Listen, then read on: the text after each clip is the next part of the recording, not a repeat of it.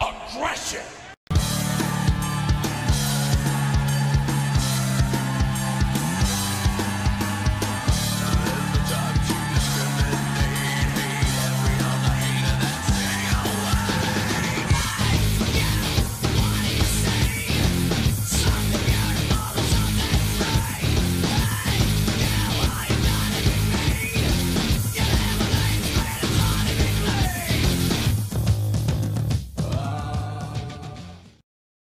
Ladies and gentlemen, welcome to episode 4, part 1 of the Ruthless Aggression podcast here in the UK. Uh, we're your hosts, my name's Dave, and as always, I'm joined by my main man CJ. How's it going, CJ? Yeah, not so bad, mate. You? Yeah, not too bad, thank you. Uh, CJ, since we last recorded, been up to much? Yeah, yeah. Yes and no. Not not been not that much. I'm just busy with my uh, YouTube channel. Um, Plug, missus plug, plug, plug, plug. yeah, you can catch me on YouTube, it's the CJ Show. Uh, the missus is away at the moment. She's in Berlin. Uh, she's on her hen do, so I'm all home alone at the moment uh, for five days. She gets back on the uh, Friday. Uh, apart from that, just being a slob and doing podcasts with you, dude. Um, obviously, Mon- we're recording it. We're recording this Tuesday, uh, Wednesday night. Sorry, so it was uh, Raw and SmackDown Monday and Tuesday. Um, James Ellsworth. The winner of this match by disqualification, the man. Oh! Dirty James put Dean Ambrose on AJ Styles! The man who has more victories over AJ Styles than John Cena, James Ellsworth. Yeah, James Ellsworth. Now, there, there's a guy. He is, uh, well, my opinion on James Ellsworth is it's been good while it's lasted. yeah, Uh, it needs it needs to stop. yeah. No, It, need, it needs to stop. no He's- chin. His T-shirt. The fact that they're actually selling a T-shirt online at twenty four dollars ninety nine, or about twenty two and a half quid if you translate the convert it into pounds. yeah, yeah, Dave, Dave. But get this, he's outselling Goldberg at the moment. I know. That scares me. Speaking of Goldberg, if you're WWE and you had Goldberg return last week to this massive pop, I lost my shit a little bit. Only a tiny little bit. Not imagine as much excited as you got. A bit of a little uh, sex wee or something. To Oh mate, you have no idea. I, I felt, I honestly felt like I, I felt like a, a ten-year-old kid again. That guy, him, Goldberg, and The Rock were my childhood heroes in wrestling. And to see Goldberg live in 2016, doing his epic entrance, breathing in the smoke, you know what? He's actually got better on the mic as well, and the reaction that he got from the fans. Because even though I'm a complete and utter Goldberg fan, um, I, d- I was a bit dubious, thinking maybe the fans might boo him or whatever, but they welcomed him, welcomed him back with open arms. It touched him. You could see. It gives me goosebumps now just thinking about it. Yeah, you could I- see it I'm touched him. literally got goosebumps. I don't think he. I think he was expecting a pop. Of course, he's Goldberg, WCW's biggest star. But I don't think he was expecting the reaction that he got. It wasn't just a pop when his music came out and he did his little pyro thing, and it, it chuff, I was chuffed to bits. He blew a bit of smoke out of his mouth. It was a very small amount of smoke, but it, he blew a bit of smoke out of his mouth. But I think it was the constant reaction he got from the fans. Even when he was trying to start talking, uh, they were chanting Goldberg. But then to, to just go on to what I was uh, gonna, what I was saying at the start. So they decide to bring Brock Lesnar out with Paul Heyman to discuss Goldberg coming out and to give their response. So Brock Lesnar gets the pop of all pops.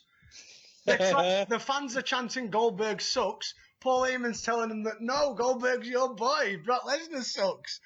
And then Vince McMahon plays his music halfway through and cuts him off. And apparently, according to the dirt sheets, lost his shit backstage. They should have. They right. Okay. This is the problem that they've got right now, and this is you know we'll we'll we'll congress a bit here, right? Goldberg, Lesnar. It's happening at Survivor Series, so they've got. Two, is it two weeks? Three. Two, three weeks. Three, Three, weeks. three weeks on Sunday, yeah, because Hell in the Cell's Sunday, and then there's a fortnight till Survivor Series. Right, Goldberg Goldberg has got three weeks to get into shape for one, um, and two, fuck, it's Survivor Series. Survivor Series is three weeks away, so they they've they've they've booked them themselves too early. Two more rows. Yeah, basically. Two more rows. So if if they'd have brought if they'd have said right, we'll have Lesnar Goldberg I don't know, let's say Royal Rumble. Even which is- Mania. Mania. Yeah, yeah. Cena, Rock, Cena Rock was that Yeah. big. They planned it a year in advance. I was just about to say that they did it for fucking Cena and The Rock. Right, Goldberg Lesnar. Yeah, it was an absolute shit show at WrestleMania 20, and we we all know it was a shit show. However, they're two massive names. Why would you give them a match three weeks away when there's so much potential for them to have great storytelling and you know have backstage brawls between them and you know we probably will get a backstage brawl with them. I think that might happen within two three weeks. Well- we might get, or it might just be a shitty contract signing before Survivor Series. And we all know that that ends up. no, well, to be fair, I want to touch on this as well. The contract signing on Raw on Monday with Sasha Banks and Charlotte didn't end in a scuffle. Well, that's another thing with with, with, with Sasha and um, Charlotte. They it's weird because they're meant to be enemies, but in a in a weird sort of way. Respecting each other. Yeah, yeah, Mm. yeah. It's odd. Like I, I want to see some full on heat between them both, but it's like you could you, with Charlotte. She's a good heel. I love her as a heel, but you could say something to her and she can just like wave it off. Um, rather than getting aggressive about it, I want to see an aggressive diva. It's, it's got potential to be a good feud, but it's too much of it all the time. yeah, But I remember back in the day, they always want to go back to it as the ultimate women's feud of Trish and Lita, and they didn't. They weren't having main event promos. They were back. They Yeah. were four or five backstage segments through a night, yeah, and then maybe um, there'd be a match where Lita would be in the corner of one of the Hardy Boys, Trish would be in the corner of somebody else, and then they'd get involved there. So they'd build up without having to need to be in the ring one on one. that's that's the thing though. Lazy Uh, booking. It's it's yeah, lazy booking. That I'll take that one, and also it's three hours. It's a fucking three-hour show, man. Like I enjoy Raw. I used to enjoy Raw a hell of a lot, but you know, and the first time that they went for three hours, I'm sure every single wrestling fan in the world was like, "Yes, it's going to be three hours. Yes, we're going to get another extra hour of wrestling." But after about a year or so, WWE and the fans start to realize, hold on a minute, there's three hours. We've got to sit through three hours, and their creative team every single week have to try and come up with something, you know, creative and have uh, something different and fresh every week. It's just not going to happen. Three hours is a lot. It's a lot, and that's probably one of the reasons why we've seen a lot of injuries as well Yeah. in the past year we've had ridiculous amount of injuries. That's probably because every Monday, uh, bear bear in mind the rest of the other days they've got to wrestle as well. You know the dark shows. They've got to do a three-hour show as well on Raw. Um, and yeah, I mean overall Raw. You compare that to SmackDown in a minute. SmackDown's owning it, apart from the bit with James Ellsworth. But you know, it's still even with James Ellsworth on the show, the SmackDown's still better than Raw. And that, Jericho, Jericho is the only guy on Raw that's that's carrying that. Th- he's carrying Raw at the minute. Jericho. Because he's he's the one that's doing a storyline. He's doing a backstage segment. He's doing what what people forget, right? With you know the Attitude Era, the so-called biggest era in professional wrestling. People forget that the matches were three three minutes long, four minutes long. It were nothing to do with the matches. yeah, Everybody everybody had a storyline. Everyone were doing something. Like you can remember APA when they used to go to the pubs and start fighting people in the pubs. yeah. They were just they were that. There's a reason why it's called creative. What do you think would happen now if Vince Russo was sat in WWE's creative office? He's come in. Raw's on next week. Russo's in charge. What's going to happen? Jericho's list on a poll. First match. Well, en- enough of our ranting, guys. Let's get on with the results. Now get the guns, the drugs from my generation. I'll take the fall, the state, and across the nation. And it's a sin, the cops, the fake, the fraud, the messing with me. Come on, come on, come on, let's get it on. So it's the first Raw after SummerSlam. It's the 26th of August.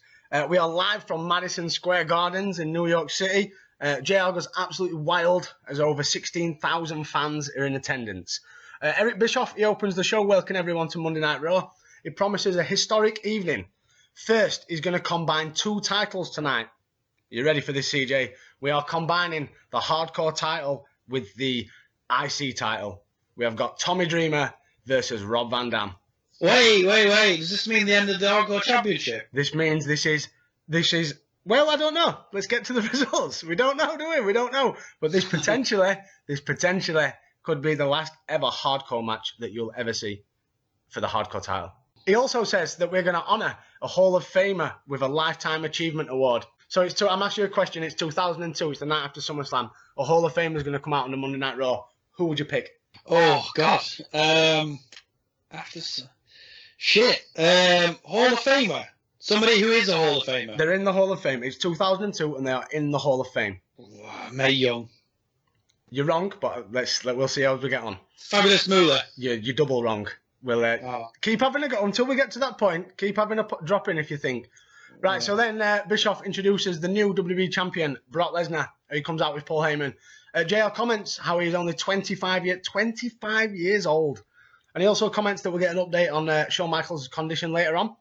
Um, as Heyman, this now, this got to me, this. As Heyman begins to talk, the crowd are chanting, Rocky, Rocky. This is the near enough the same crowd probably that last night in SummerSlam uh, were chanting Rocky sucks because they knew we were going away for a movie.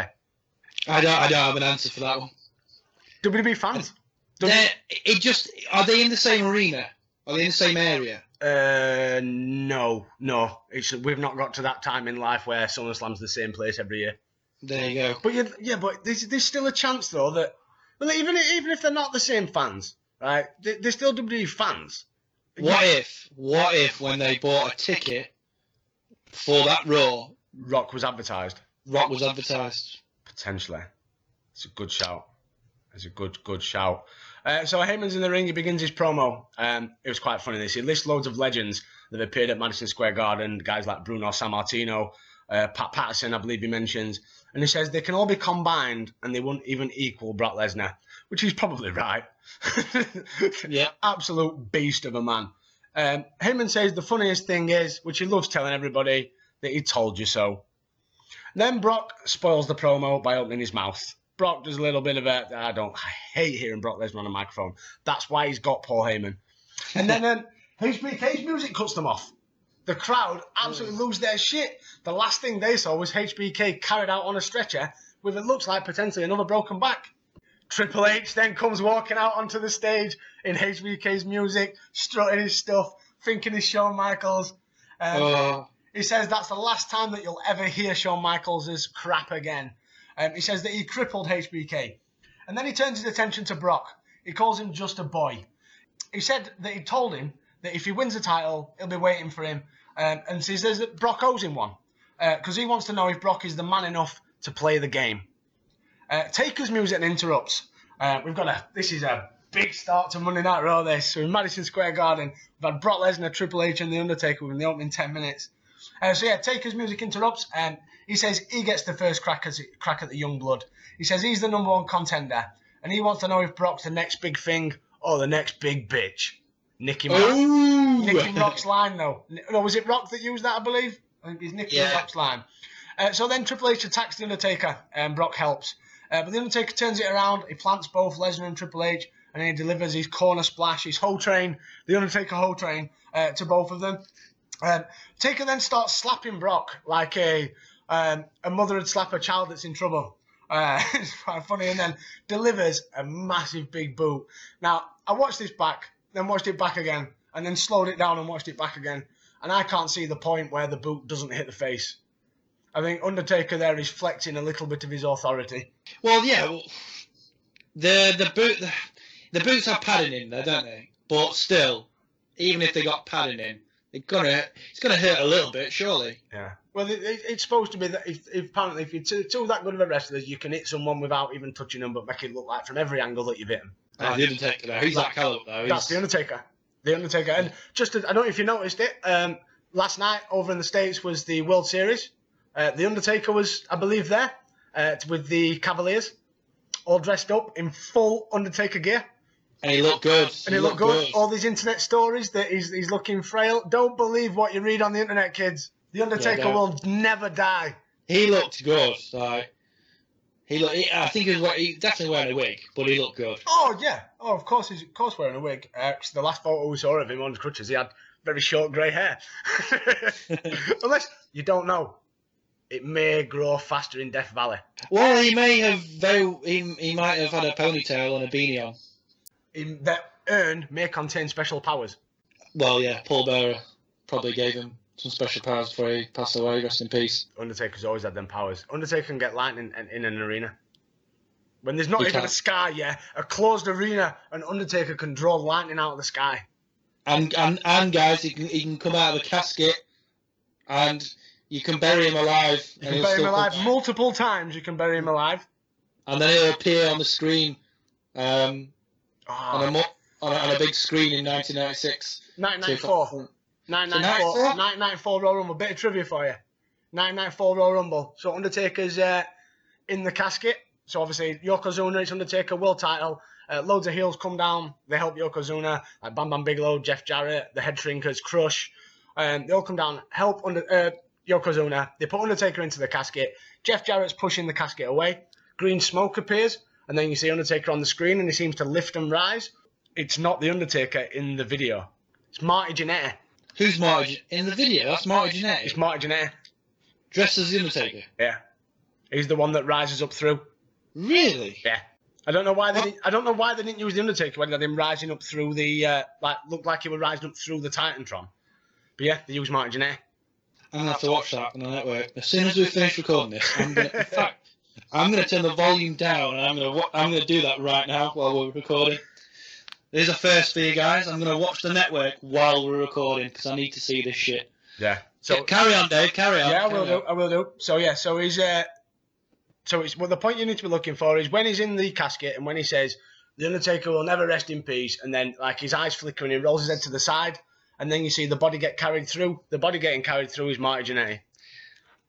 Okay, so yeah, Dave was right. I've, I've literally just watched the video now. Um, you cannot tell that's Marty Jannetty eh, at all, even for it being 1994.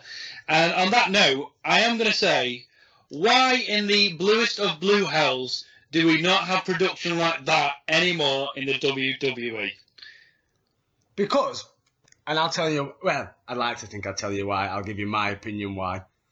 I just think that they think we wouldn't care anymore and we wouldn't believe.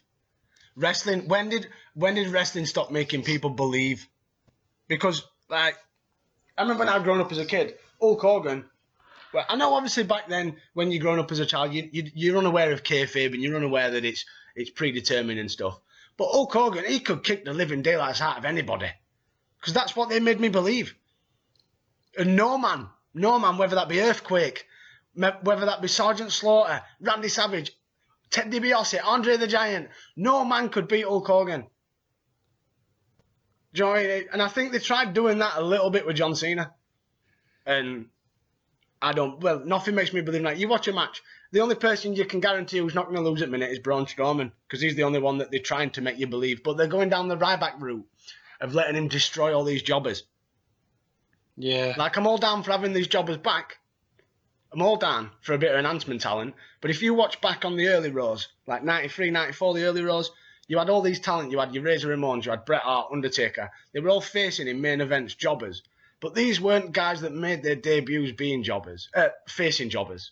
I know obviously Braun Strowman, he had his little bit with Wyatt's, but they're trying to, well, they don't even talk about that anymore, do they? They're trying to say that he's an actual, he's just himself. But like The Undertaker, debuted in 1990 Survivor Series, this mystery partner. Massive big thing about it. Bret Hart, he was a tag team wrestler for years and years and years. Had his own run. Do you know what I mean? He was world champion before Monday Night Raw ever existed. Razor Ramon, Yeah. Razor Ramon, he was established before Monday Night Raw ever existed. That's why you have these guys against the jobbers because people want to see superstars. Yeah. You don't promote, you don't start a guy. You don't go down the Ryback route. You don't start a guy being a jobber because people get uh, facing jobbers because people get bored. I know, yeah, but me as a as a wrestling fan, I'm sort of intrigued to see where it goes with Braun Strowman. In fact, I was quite annoyed that they paired Sami Zayn up with him, and um, and this is not you. Pro- people are listening now. You're probably going to hate me saying this, but Sami Zayn bores me. Agreed. Unle- Unless he's with somebody like Shinsuke Nakamura or somebody on his wrestling caliber, Sami Zayn bores me. He can't talk on the microphone. He can wrestle. He's a very, very, very good wrestler. Um, but he just, as a character, he's. I just don't get his whole character, to be honest. That's why I'm a bit pissed off with him being paired with Braun Strowman. I, I'd much rather see someone like I don't know, just anybody but Sami Zayn, like sort of like Mark Henry. You know, I, I'd have preferred Mark Henry to come out, even though Mark Henry's you know more or less ready to retire. Someone, someone like a Jack Swagger. I know he's on SmackDown now, but someone Yeah, like a Jack some- Swagger. somebody you could believe. Because Yeah. the thing is, if if Sami Zayn beats Braun Strowman, I, I'm going to be annoyed. Which yeah? I, I've got a feeling he's gonna. Well, there, it looks like there's talk of it going to be happening at Hell in the Cell. But there's, see, I, we, we- we touched on it last episode, and we'll carry on because I'm sure it'll come up. As we all know, I'm not a big NXT watcher, uh, not a massive indie wrestling watcher either.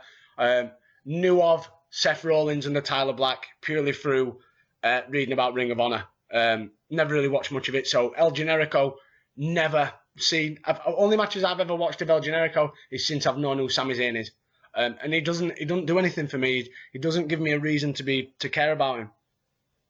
Yeah, I agree. It, it, down, it was a different story down in NXT with him. Different story down there. But It always is. it could go on. But let's let's try and get back on track. Let's track. get back on track. Yes, so it's uh, it's the it's the 26th Monday Night Raw. Um, so obviously we've had our opening segment. Uh, Bischoff comes out after the break to announce the uh, number one contendership match for the main event. Um, the first match, uh, Booker T with Goldust um, versus Christian with Lance Storm. So following on their like month long rivalry, that's all we seem to have seen since we've started this is the Un-Americans and Booker T and Goldust. Um, whatever happened to pay per views being the day where uh, being the the time where rivalries ended. It's never the case, and it seems like we've hit that start now. Uh, the ending was Booker T uh, with the scissor kick after he reversed an unprettier.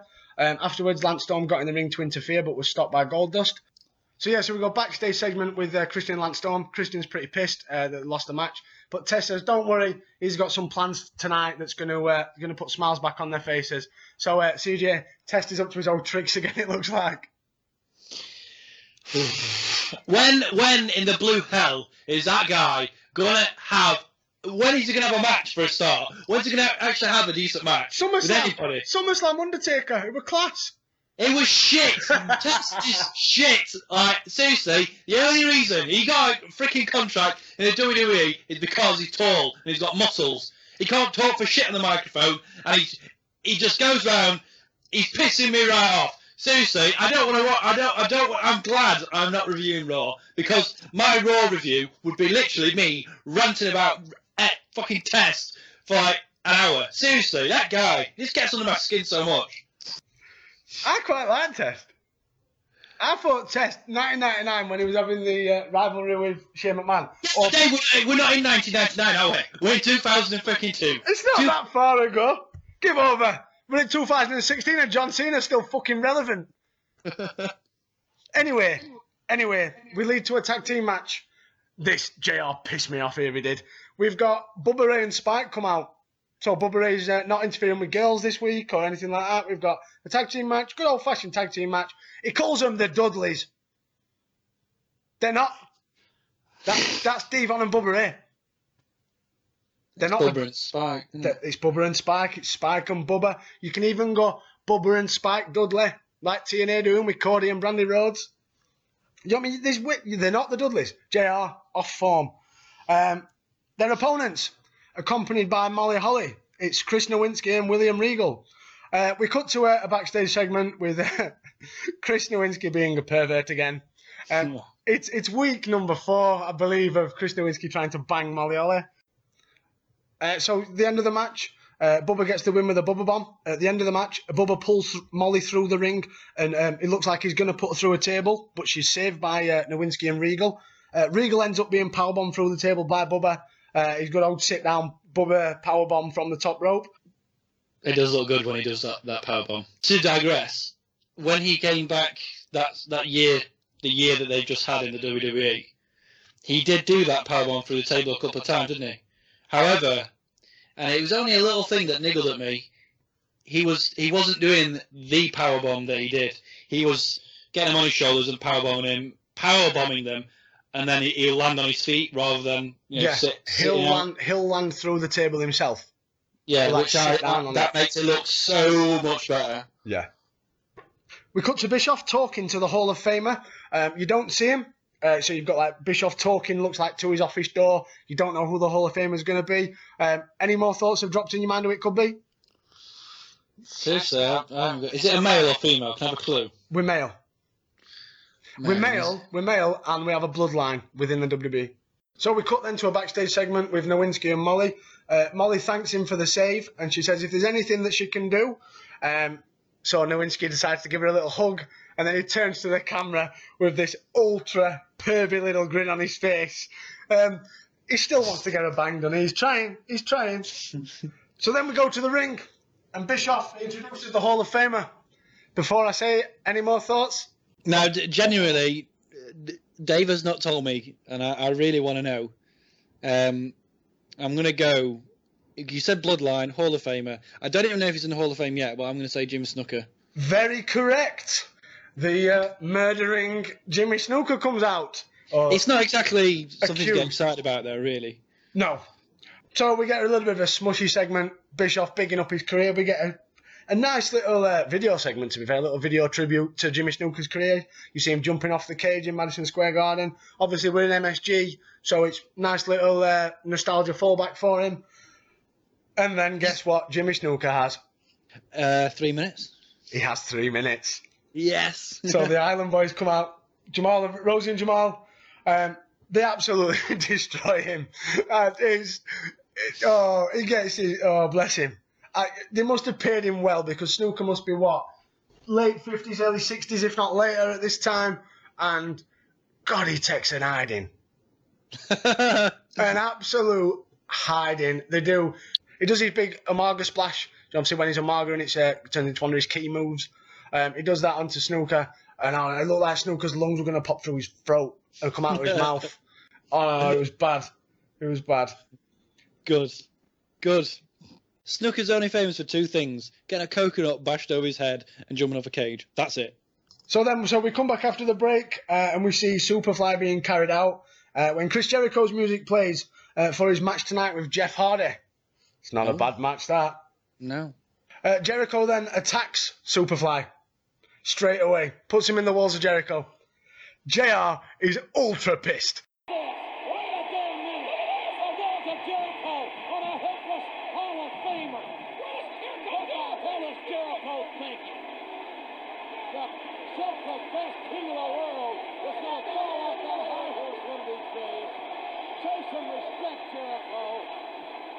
Show some respect for Jimmy Snuka. This is our first moment tonight of severely angry JR.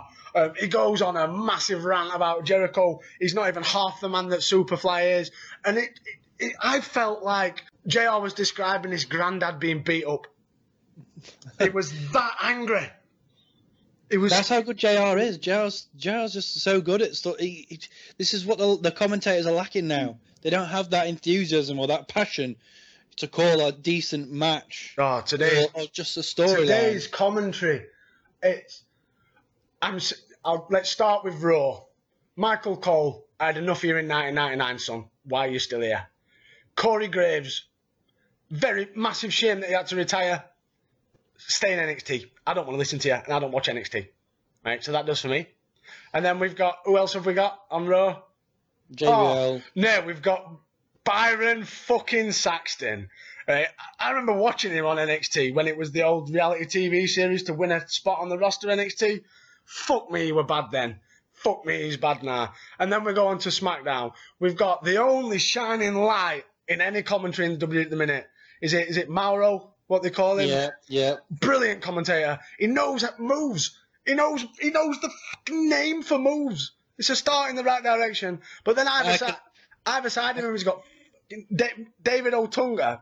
How on earth is David Otunga still employed? And they've got JBL, and JBL stick's not funny anymore. The only reason uh, David Otunga's employed is purely for the fact that he's His missus is an Oscar-winning singer. yeah. and I That's can imagine with um, the commentator that's uh, saying, oh, "That's bad." That I can't remember the guy's name. Mauro Mauro Ranello or something like that. Mauro Ranella, right? Something like that. Even though he's shouting all these wrestling maneuvers, uh, he's calling out the wrestling moves. I can guarantee you Vince McMahon is down his headset going, "You should have said that. You shouldn't. Have, yo, you should be storytelling. You shouldn't be talking about moves." Yeah, you should be. T- you should be telling him, son, where they uh, win a college football, and uh, what a maneuver! Ultimate maneuver! Fantastic maneuver! Oh, you should say that he's got bigger grapefruits than me. I would love, I would love to hear what goes through what they hear on a three-hour episode of Raw. I'd love I'd, it. I'd get sick of it. I would get s- sick of it because you're a puppet. You're not. You're not. You're not a commentator. You're a puppet. Oh That's what yeah, you are on Raw or SmackDown. You're limited to what you can say, which I don't think they should be. Uh, But obviously, it's a formula that works. It does work because they, they wouldn't have been doing it as long as they have been. But I just, you know, think, if they were let loose and they were allowed to say what they wanted to say, oh yeah, oh yeah, and it's it, it's the three men boobs as well. I know it, Vince loves it. Vince absolutely loves his three men boobs, but I, I I don't know if it's a nostalgia thing because everyone was used to it and everyone grew up. Well, I did myself grew up on Jr. and the King, but and to be fair, Michael Cole and Taz, they were good together. yeah, but I don't know whether it's just me bit with the nostalgia or the fact that I just I firmly believe that a three man announce booth just doesn't work. No, because there's always out of those three men, there's always going to be one that's the best. Yeah, there's always a main guy. There's it, it always used to be you had your uh, your commentator and then your colour commentator. So your colour commentator with, with King who used to drop in with little anecdotes and little uh, little puns and little fucking puppies and all that sort of stuff. Yeah, but now you and now you've got everyone trying to be the main guy, and then everyone like just because JBL plays the heel commentator, why is all of a sudden Corey Graves playing the heel commentator, like always picking on Byron Saxton and stuff? And it's remember, don't be a bully, be a star. But no, we'll have a talent bully each other. Anyway, Chris Jericho promo. So Jericho gets on the mic. Uh, he says that he should have won that match because he made Flair tap out, and they show the footage of where he's got Flair in the uh, walls. Of, no, he's got Flair in the figure four leg lock. Uh, Flair's holding the rope, but at the same time he's tapping out. Um, he said that he's pissed and he's going to take his anger out on Jeff Hardy. So yeah, so the next match it's Chris Jericho versus Jeff Hardy. Uh, Jeff wins after uh, Chris Jericho refuses to break the walls of Jericho after Jeff grabbed the rope. Uh, it kept him in the hole for a good two minutes uh, until loads of refs and even Sergeant Slaughter came down uh, to pull him off. Um, fan fan sign of the night. Fozzy played my school prom. Then we go backstage with Terri Runnels, uh, Paul Heyman, and Brock. Um, he says who would he prefer to win the number one, number one contenders match? Because he doesn't care, doesn't make a difference. Terry keeps pushing him for an answer, and he keeps saying, "Nah, not bothered. I beat them both." Now that, my friend, is confidence. Yep. And then we go to another backstage segment. It's very backstage heavy as well this evening. Uh, we get the Un-Americans discussing Test's idea in a little bit more detail. Um, he says, right, let's go to the ring and I'll explain my idea. So, excitement. What the Un-Americans going to do. Um, Test does a promo, uh, laying on a massively thick Canadian accent, uh, which was quite quite funny to be fair to say. I think he was raised in Canada but lived in America for most of his life. Uh, JR, angry JR gets mad again. Uh, he calls him a son of a bitch. Uh, he's absolutely going wild. How dare he talk about America like this? Then all of a sudden, Kane's pyro goes off. Yes. Yes. Yeah, I remember this now. But no, Massive pop. but no Kane. What? So Test then gets the American flag with a bun- with a Bunsen burner. JR's going fucking wild, absolutely ape shit. Crash! Kane's pyro appears again, and it's his actual theme tune. And guess who makes his return? It's the Big Red Machine. Well, we are back live here, ladies and gentlemen. Before we went to break, we heard what I hope is a nothing more than a threat, because we heard that he's got a blowtorch in his hand. It's not a threat, Jr. I cannot believe. Look, look at this. The blowtorch is red, white, and blue. Now this is, you know, this is. I, this is don't tell far. me he thinks he's going to do this right in the middle of that ring, in the middle of that ring here in Madison Square Garden in New York City. He thinks he's going to burn an American flag. I don't like these three guys' chances of getting out of here. These un-Americans have got to be stopped. Arrogant, disrespectful. Oh, yeah. oh yeah, big finger. You know, Big- big I uh. I really think it's about time Boat. You Americans realize what the rest of the world really thinks about you. And to be honest, I couldn't think of a better way than this.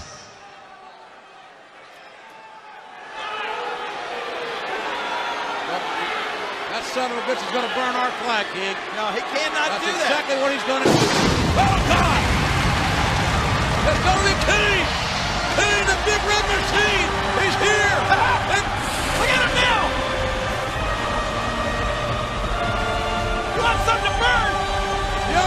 Americans...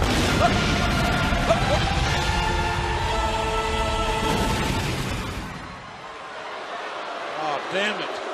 Man. Kane is coming back, but Flag back it's one of those man. promo things. Good thing those three are wearing black pants. He's going to do it again. That son of a bitch is... Okay, what? Wait a minute. It is Kane! Machine is here! Uh, I am good about that. However, he did. He that was probably the biggest pop Kane's ever had, and ever will have. That from what I can remember. But then how do you kill it off within three minutes? You do this. You have Kane come out. JR's losing his mind. He's destroying. Uh, he's destroying the un-Americans. JR has a little bit of a sex wee. He makes a weird little high-pitched noise. Uh, Booker T then comes in to help, uh, help his mate out, even though him and Kane, yeah, they've been friends for years. Um, Booker T then says to the crowd, he's going to do what they, uh, they've come to see him do, and that's the Spinaroonie. Kane goes to leave, and guess what comes next? It's a very popular video. Kane does the Kane Rooney. How'd you kill a monster in three minutes? that is that that's pure. That that doesn't even make any sense. No. Why would they do that? Um, WWE logic. The the fans they're gonna go wild because Kane's returning, but the fans also love Booker T Spinaroonie. So let's do somebody else doing it because the fans will love it just as much. That doesn't. That I. Well, but I don't know because every time we talk about stuff like this, it does remind me of the fact that it was 2002. Yeah. So back in 2002, I probably would have enjoyed it. I'm not gonna lie, because Spinaroonie was massive back then. So then uh, Stacy Keibler comes to the ring. Um, Howard Finkel's already in the ring. She says she's out here to make sure that uh, Trish Stratus doesn't interfere in the next match, which is a evening gown tuxedo match. We have Lillian Garcia versus Howard Finkel. Well, I definitely know who I want to have their clothes taken off. I want it to be, you know, Lillian Garcia. Underrated. love- Underrated. Would- she is fit. Like she is fit. I would love to see her naked. Guess what? Do we get to see her naked in this, or is it the Fink? No, no, no, it's the Fink. The crowd booed the absolute living daylights out of the match from start to finish. Um, it, it- ah, it was terrible. It was absolutely terrible. At the start of the match, Howard Finkel got on the mic and he's going down this little sexist route, and he's uh, he's saying this match is going to finish how it should be with blondes laying down on their backs. Uh, so Trish Stratus, Lillian Garcia, uh, and Stacy Keibler, who's come out to uh, defend or stop Trish getting in. Very stupid how this went. So you've got Stacy coming out to fight against Trish if she gets involved. But within the fucking spin of a die, right, you've got her helping Trish and Lillian kick the crap out of Howard Finkel now. Again, to boos and to lots of them. So, got RVD versus Tommy Dreamer. Hardcore match. Uh, RVD gets the win. So now the, the hardcore title is gone. Goodbye, God bless. Um, so you have now have the uh, Intercontinental title, the European title, the Hardcore title, and now all represented within one belt. But the names of the European title and the Hardcore title will very rarely get ever used on uh, WWE programming ever again. And then it's time for our main event of the evening. It is Triple H versus Undertaker. Uh, late on into the match, uh, Lesnar comes down uh, after Earl takes uh, three ref bumps, three in a row. He gets he gets squashed in a corner. He gets pushed again, and then he takes a clothesline. Earl Hebner knew how to take a ref bump. He loved taking a ref bump. Um, Lesnar distracts Taker to allow Triple H to make a low blow. Uh, Lesnar then strikes Taker with the belt, allowing Triple H to make the pin. Uh, Lesnar and Heyman then walk back up the ramp. Triple H in the ring a bit perplexed as into why they've just helped him out. Uh, obviously, you had, they had the little bit at the beginning where he's saying he owes him one. Could it be on the back of that? As it stands, we have now got a new number one contender. We have got Triple H, who's going to be against Brock Lesnar for the title.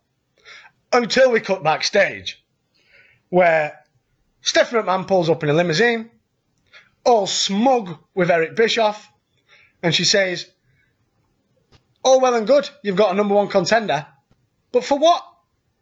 And then Brock Lesnar and Paul Heyman proceed to get into Stephanie's limo and say they have exclusively signed with SmackDown as Raw goes off the air. That's a big win for my boys. I don't have a champ. Yeah, I've got a number one to contender for what? I've just got rid of the hard in in the space of a fortnight. I've got rid of the European title, the hardcore title, and now I've lost the world championship.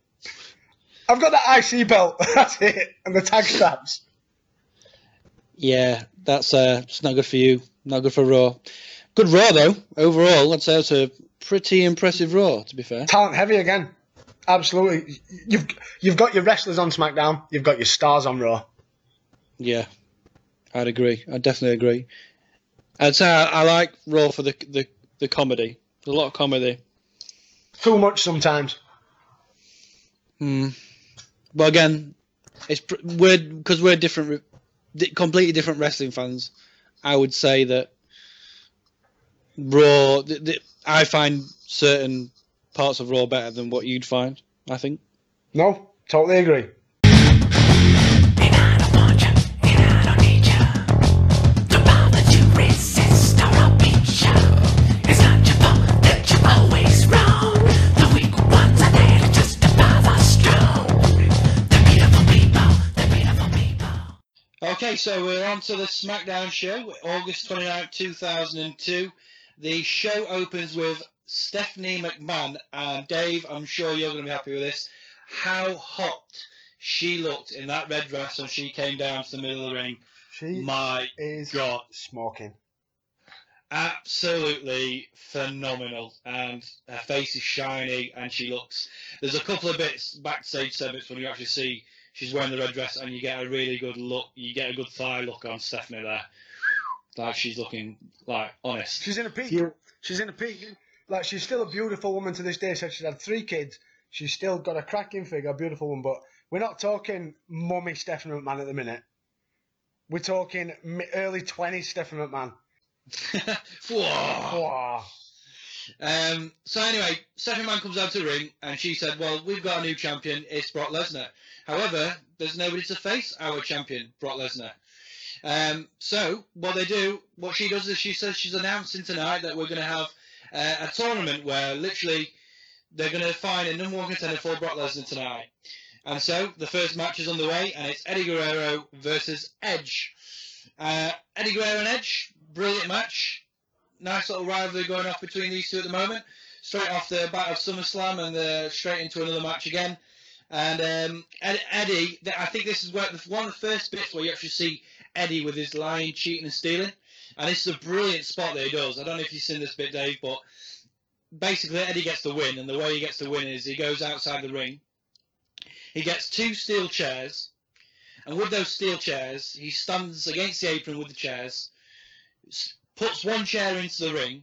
The referee sees this chair, uh, so and, and Edge grabs the chair, and the referee takes it off Edge. Obviously, the ref is distracted. With the other chair Eddie had on the apron, he slides that one in, holds it against his chest as Edge goes for a spear against him into the turnbuckle, and then obviously Eddie gets the pin. Awesome. That's genius. Awesome. Genius. Absolutely. Eddie, that's one thing I do miss. Um, I don't. I don't know if this was Eddie's idea or it was creative at the time's idea. But having Eddie doing these little ways of getting round matches, like there's one coming. Spoiler alert, people. There's one coming in about five years' time. There's something. No, it's not. It's maybe four years' time. Uh, where it's is it Eddie at Mania with Angle, where he takes his boot off and Angle's trying to put him in ankle lock. Genius. Absolutely genius. Yeah, Eddie Guerrero. Oh, I miss him so much. Legend. I really miss him. Uh, so anyway, Eddie Guerrero wins, and now he is currently the number one contender for the undisputed championship. However, he's got to go through other people, and whoever beat, if anybody beats Eddie Guerrero, they will then become the new number Ah. one contender. So it's winner stays on. Yeah, basically, uh, which is a good concept, and it, it actually yeah. I, I, I watched this SmackDown all the way through. I didn't skip any of it. I was actually intrigued to see, you know, who was actually going to get this number one ten spot. Uh, the next match we go on to is D-Von Dudley versus dun, dun, Hey! John Cena. Can he continue the undefeated streak? And one thing that's bugging me about John Cena at the moment on SmackDown is they're still referring to him as the rookie John Cena. That's his gimmick. I don't. No. They should just call him John Cena, not the rookie, because he's not a rookie anymore. He's been there over two months now. He's not a rookie, and he's had some, may I say, some actual pretty credible wins as well. So he shouldn't be a he shouldn't be a rookie. That's his gimmick. He's not found his feet yet. well, anyway, D-Von Dudley beats John Cena. No! Reverend D-Von beats John Cena. The undefeated streak is over. Thank God. Um, To D-Von. De- Reverend D-Von breaking the Yeah. streak. and after the match, Batista comes out and attacks D-Von Dudley. Oh dear. And he does, my God, the spinebuster Batista delivers. His early spinebuster. I'm not talking 2006, 2007 World Champion Batista. I'm talking 2002 Batista spinebuster. And it looks devastating. It looks like it, you know, I say it's quite a lot of moves. I don't know whether, I'm going back to what you said earlier. There's a way wrestlers can do a move where it looks like you're actually connecting when you're actually doing nothing at all. Um, the velocity and power that he puts into those spinebusters are ridiculous. They just look painful. Wow. Um, so then we go on to the next match. It's Rey Mysterio versus Rico. Rey Mysterio versus Rico. Yeah. What an And, uh, odd pairing. Yeah, there's a um, they have a they, are pushing Mysterio at the moment as well. They're trying to get him. He is already over, but they're doing little vigilante uh, videos for Mysterio as well. Even though he's, he's there, they just keep every advert, even on the network. If you watch it now, it, it's there. You can see Mysterio is in action next. Um, yeah, he's against uh, Rico, and obviously Mysterio gets the win with a 619 and a Frankensteiner into a roll up pin onto Rico. Uh, good match. Again, going back to what we said about Rico, Rico is a very uh, he's underrated. He's a good He's wrestler. underrated. Yeah, He's a he good is. wrestler. He never got given his never gets given his chance. And you'll see that guys as, as we're going further down the line. Rico is one of the most underrated wrestlers from this era. He really is. Yeah. I know we're saying it. We're what, four episodes in? Uh, It's coming. I'm telling you now. We, you're going to sit there watching Rico matches and you'll be blown away. He's um, I think uh, maybe I'm right or I'm wrong when I say this, but I think it really does boil down to his gimmick that he was given. Yeah. And for that time, you know, Billy and Chuck they needed a, a mouthpiece, and that was Rico, and he, he did. He, he made that work with Billy and Chuck. Um, another reason to say why Rico was so good, like he, he gave him a character and he made it what he was. He was made good. he made Billy and Chuck Billy and Chuck. Yeah, yeah, and, he, and he, again, he can he can wrestle. He's he's a, he's a very good technical wrestler, Rico. You watch him, just Yeah. watch him. Uh, so the next match we go into, uh, we have a backstage segment uh, with uh, Rikishi. Rikishi is going to be the guy that faces Eddie Guerrero next. Uh, so it's Rikishi, Eddie Guerrero, and Guerrero's backstage with Rikishi, and Guerrero basically just says to Rikishi, um, "Yeah, don't get, don't make me angry, or, or I'll, you know, beat you up." Um, basically, and uh, he says, "Get ready for some Latino heat." Um, and yeah, it's you know, it's brilliant with. Um, I like, I love it when Eddie gets wound up and gets angry. He- He's very passionate when he gets angry. So Eddie Guerrero and uh, Rikishi started the fight. Rikishi beats Eddie Guerrero with a kick to the face. Due to pre-match stipulations, Rikishi advances in the number one competition, number one contender competition. After the match, Chris Benoit attacked Rikishi and locked him in with the crippler crossface until Edge made the save. So we're having a couple more. Edge is getting very. Um, he's Edgy. loving his run-ins, isn't he? Look at these run-ins. He just keeps running in on and saving everybody. He think he wants to save everybody. And may I say, I am definitely an edgehead. Definitely. Can I ask Look- a question? Go on. So we've had all these we've had all these smackdowns now that we've covered, because we don't I don't we don't seem to get many run-ins on Raw. not that often, not to the level that they do, involving your mid card. Um, do they play the theme music? No. Awesome, awesome. Because if you're doing a surprise running, why have you got time to tell the man to cue up your music? You need to get out there and help your buddy. Yeah. Yeah, I think the only time that you need to use a theme music is literally when it's somebody that's not been there for a while. Yeah, The only time. Look, look, look at Kane. Perfect example with Kane. Yeah.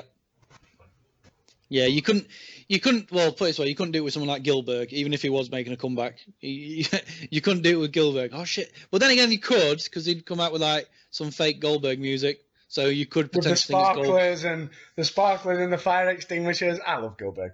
That's what they should do. They should bring Gillberg back and then let him, let him have a feud with James Ellsworth. They did, they do it in the Indies, don't they? Or do they? Yeah, that's that's Gillberg's very good friends with James Ellsworth's dad or uncle, I believe, All right. and that's what Gillberg's still wrestling, but he wrestles on the Indies. Wow. Still wrestling. Jesus, he must be he must be old. Yeah.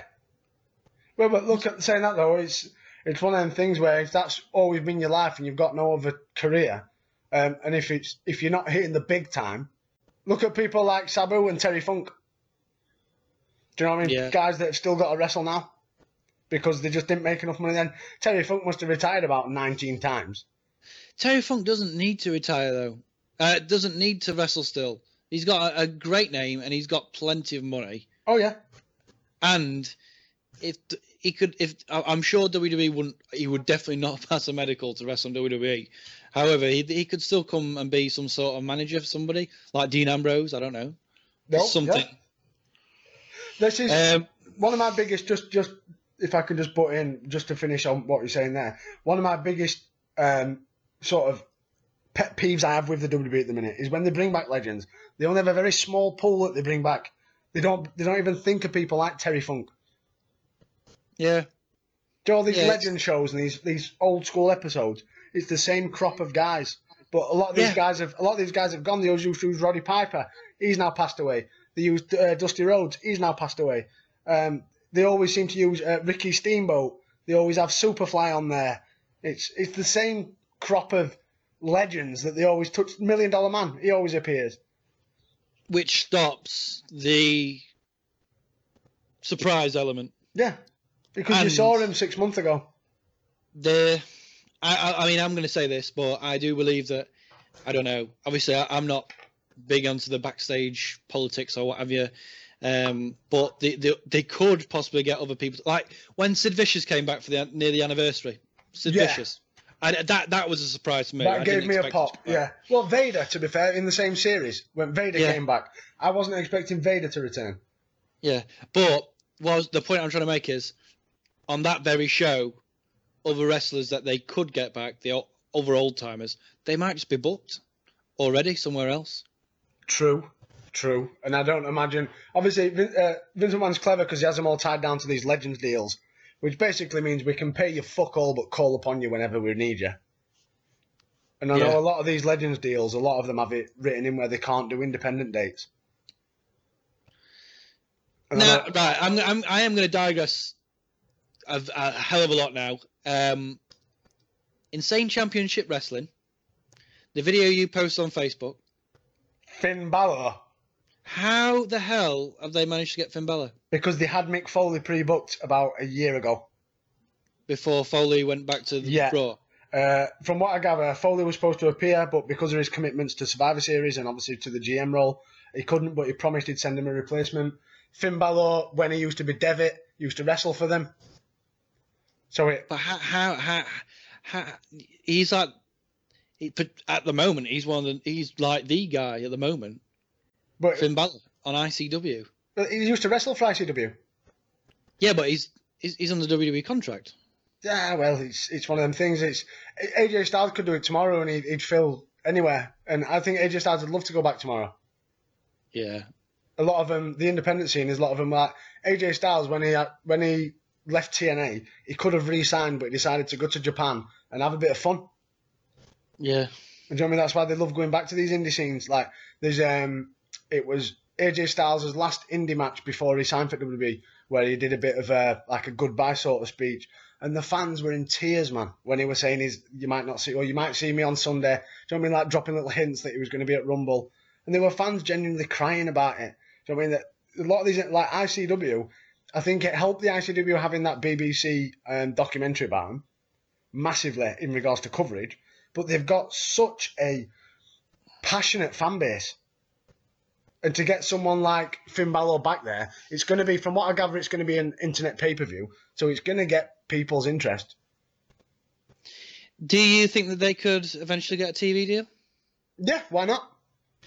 Why because we the last time we had anything, um, well, in my lifetime, um, bear in mind I'm 28, was I think it's Frontier Wrestling Alliance. That was the last time we had something that was? Was that? Um, I know we had the the wrestling channel.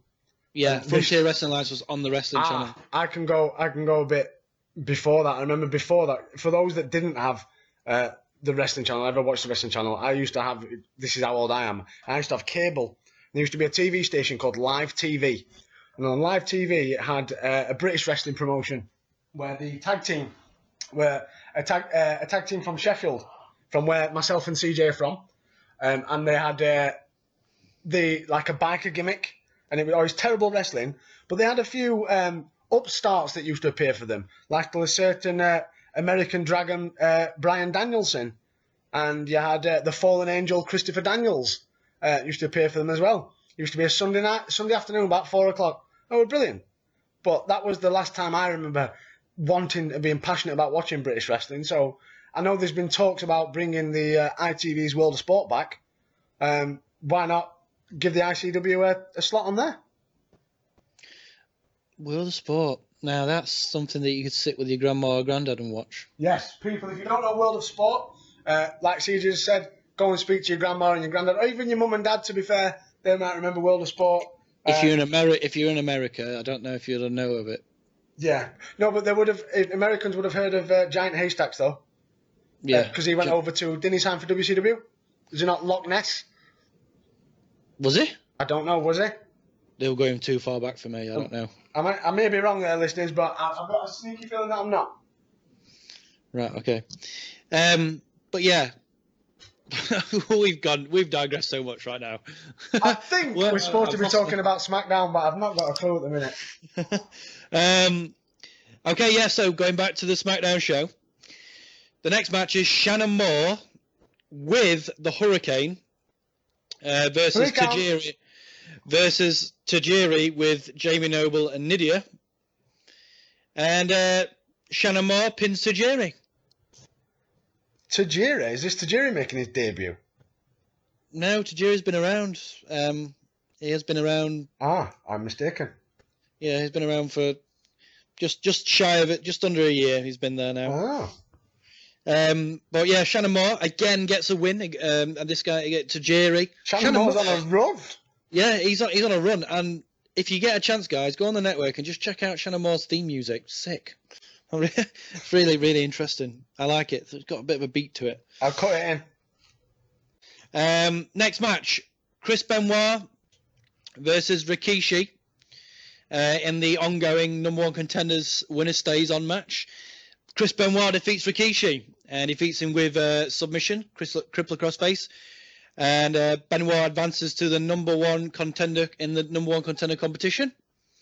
So Benoit is now the next guy who sh- is currently going to be facing Brock Lesnar. I'm liking where this is going because if you if you're looking at this, it's, it sort of goes up in tiers. Who have we got left? Angle? Um, oh, I can't, I can't tell you. oh, all right, okay. We'll play it that way. Okay, so uh, there's a little bit I missed, and that was Matt Hardy. Matt Hardy uh, has been going around backstage asking Stephanie McMahon to put him into the number one contenders uh, tournament, and uh, she's more or less refusing. However, she's on the phone at the mo- at this t- at this point in time backstage, and uh, she's on the phone to uh, one of the PR people on Raw, and he's saying, "Yeah, we, let's get him. Yeah, I want to make sure he's here. He's here tonight. He's, he's, he's staying in the hotel near us." So basically, Steph McMahon is indicating at the fact that we're going to get a new Raw guy over on SmackDown, and Hmm. Uh, yeah, Matt Hardy's comes in while she's on the phone and she's in the you know she's in the middle of something really important on the phone, and Matt Hardy like turns like turns the phone off while she's on it, and uh, obviously Steph McMahon's fuming. What are you doing that for? And he's like, "What about me? What about my career? Like I, I I'm Matt Hardy. God damn it! What about my career? I I, I want to be the champion." And she goes, "Well, if you want a match, you've got a match. You're going against. You want to be a champion so bad tonight. You're going to face." Brock Lesnar. Oh no! What have you done to yourself, version one? But the surprise, the, the look on Matt Hardy's face is surprising because he looks really happy, like excited to face Brock Lesnar. Whereas I would thought, I would have thought, the way that they're billing Lesnar at the moment, you'd think that it looked like he's got piss running down his leg. But he's not. He's really excited to face Brock Lesnar. So, yeah, Brock Lesnar goes into a match with Matt Hardy, non-title by the way. Um, Matt Hardy gets in some pretty good offense in this match. To be fair, he gets a couple of moves in there. Uh, we all know Lesnar's going to win, but he, it, Matt Hardy makes it look like he, he does have like a fighting chance. Uh, but yeah, as soon as Lesnar gets him up on his shoulders and does an F5, that's it. Over one, two, three. Walks out, goes towards the, the ramp. Then Lesnar does his own shtick, comes back down to the ring, beats up on Hardy some more, gives him another F5, and just you know gives him more of a monster push. That's Lesnar's bit on SmackDown. Because we've got to make Lesnar look good. So Les- Yeah. Lesnar beats Hardy, but no, we've got to make sure we make Lesnar look even better. So he needs to go back down and kick crap out of him yet again. Yeah, and you know what? This is the first SmackDown uh, that I I believe that Lesnar's not been involved in that much. No, The whole the whole four weeks leading up to SummerSlam, he was an absolute Oh, it was the Brock Lesnar show. yeah.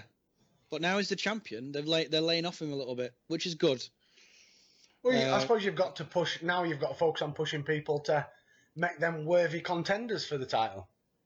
Well, yeah, that's that's the thing. Yeah, you don't want to make some guy that if you push some a guy too far. A perfect example. I'm talking about Brock Lesnar 2006. 2016, my friend. Brock Yes. Lesnar right now. Yeah. They they have gone. They've pushed him too far at the moment, and the only way to for him to be beat is, I really hope it's Goldberg. I hope Goldberg beats him. Somebody's gonna have to beat him at some point, because it's gonna it's getting boring quickly. Um, I'm not gonna. Go, I don't. I don't want to go in it too much because I know that we'll, we will go on loads. Uh, but this is what I'm trying to say. Reverting back to SmackDown 2002, if you push, if they push, they don't want to get into the, they don't want to push Brock Lesnar too far into being a monster champion because then you've got, like you just said, you've got to get that other guy on his level. So we go into the next match. Uh, Stephanie McMahon is uh, comes out to the ring just before the match starts, and she says, "Well, guys, I have got a new guy for SmackDown, and this guy is the Phenom, the Undertaker." Excuse me. the Undertaker comes down, comes down his motorbike. It's a big win. I tell you what, SmackDown are getting so many, getting loads over on Raw at the minute. Championships, massive. It's all right. It's all and. Lesnar. It's all right. It's okay.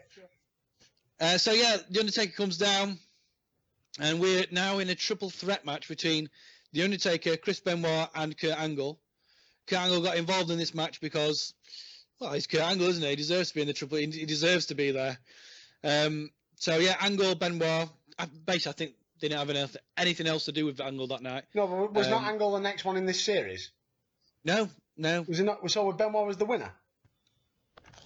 Sorry, no, yeah, yeah, yeah, yeah. Angle was the next one. Sorry, that's my bad. Yeah. Um, yeah. So Angle is the next guy to face Benoit. So Angle and Benoit are both in the middle of the ring, and the Undertaker comes down. Great match. I would overall, I'd say that this match could have very well been a pay per view main event, and they all did their part.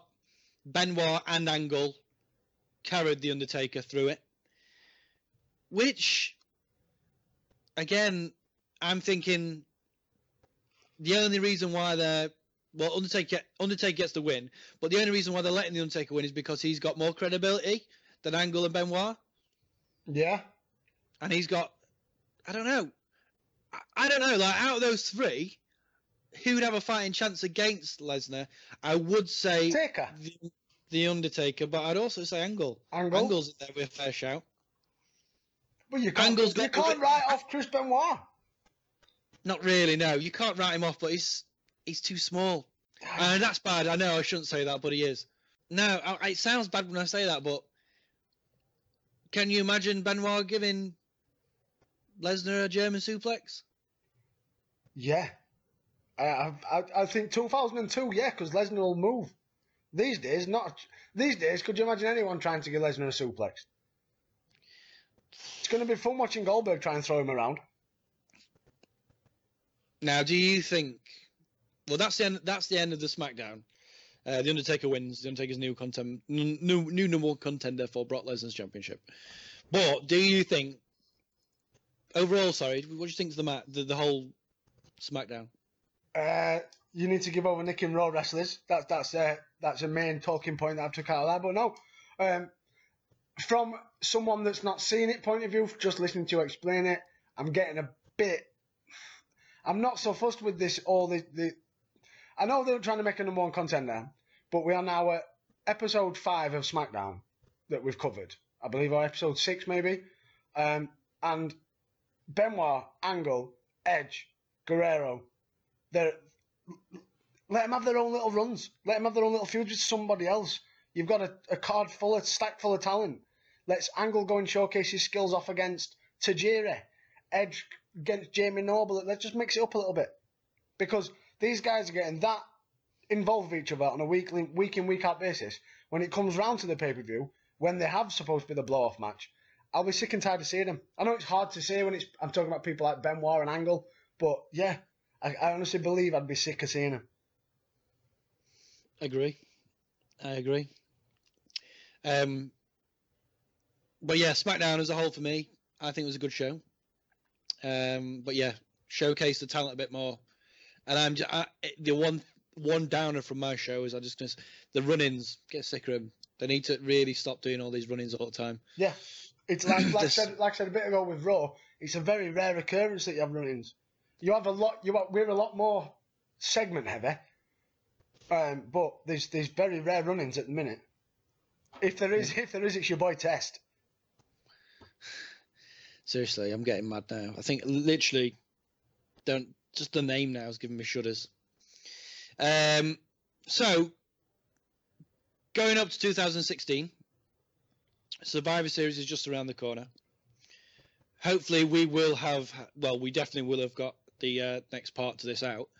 Um, but as of recording now, the date is the 26th of October. What do you think, Dave? Do you think Goldberg will get Lesnar up for a jackhammer? Yeah, because he did it before, and Brock Lesnar. All Brock Lesnar's got is just a bit more heavy set. He's a bit. He's not as lean as he were in 2002. He's still the same sort of build, and he got him up with ease back then. So I, I, I can imagine if he's gonna, and they, I imagine they are going to. That spot will be in there. I, we are going to see a jackhammer, and we will see a spear. Can't say if that's gonna be what Goldberg will win, but yeah, definitely, I think he'll get him up. Do you think he could botch it? Oh, that's a hundred guarantee. So that has been um, episode four, part one. Uh, we've had an episode of Raw, an episode of SmackDown. Um, CJ, thoughts? First, Yeah. uh, first and SmackDown on the back of SummerSlam. Yep, and, and they're on a roll. Really good. Really impressed.